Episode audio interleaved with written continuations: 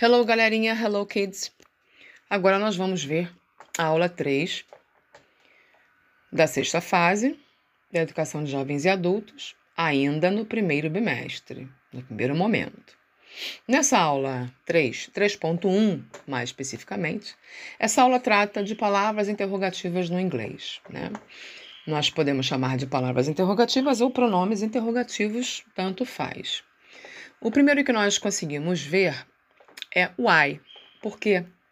É o porquê que nós usamos para perguntas. Né? A frase que existe, né, que está impressa aí para vocês lerem, é Why do you have a dog? Por que você tem um cachorro? Então, o primeiro pronome interrogativo é why. O segundo é what, que significa o que, qual. Usado, por exemplo, em What's your name? Que todos sabem que pergunta qual é o seu nome. A próxima palavra interrogativa é when, que significa quando. Usado, por exemplo, na expressão interrogativa When is your birthday? Quando é seu aniversário? A próxima é how, como.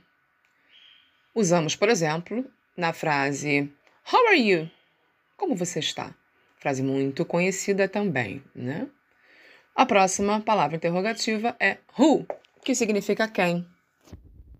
O exemplo que nós temos mostra a seguinte pergunta: Who is he? Quem é ele? Logo em seguida temos o where. Vemos o where, que significa onde. Where are you now? Where are you now? Onde você está agora, né? A penúltima, que não é uma palavra só, na verdade é uma expressão interrogativa, é o how many. How many que significa quantos, quantas, tanto masculino quanto feminino. O exemplo que nós temos nos questiona: How many friends do you have? Quantos amigos você tem?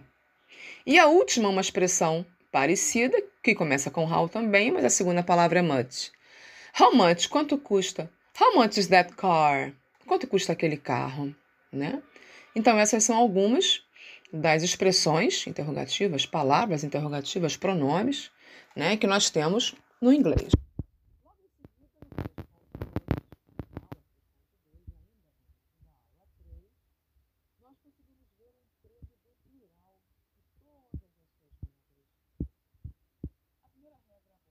Fala assim: em grande parte dos substantivos contáveis acrescentamos S, colocamos um S grudado aos substantivos, né?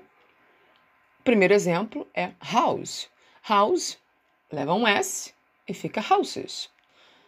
Na segunda regra, nós temos em substantivos terminados em S, SS, Z, SH, CH e X, Acrescentamos ES, então a palavra bus, que termina com S, ganha ES e fica buses. Próxima regra diz que os substantivos terminados em O ganham S, ou às vezes é S também. Vejam, radio, que é rádio, ganha um S. Porém, potato ganha dois S. Então, vocês veem né,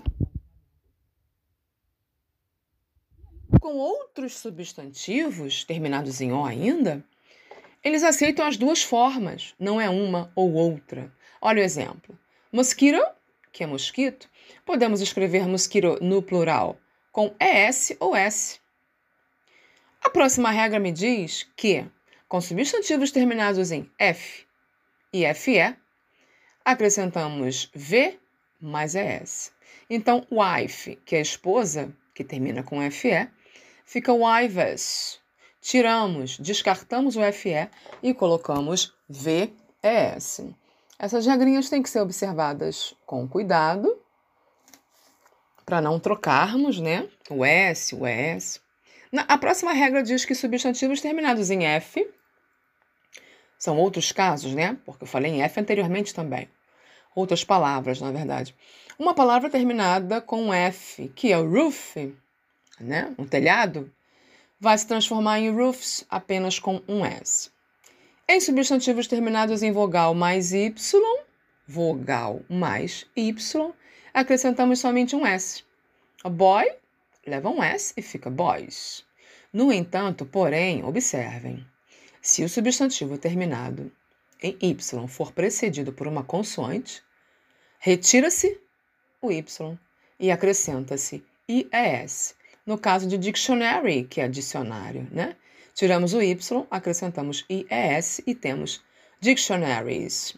E ainda existem aquelas regras irregulares, como uh, foot, que é pé, que tem dois O's e quando vai para o plural leva dois S.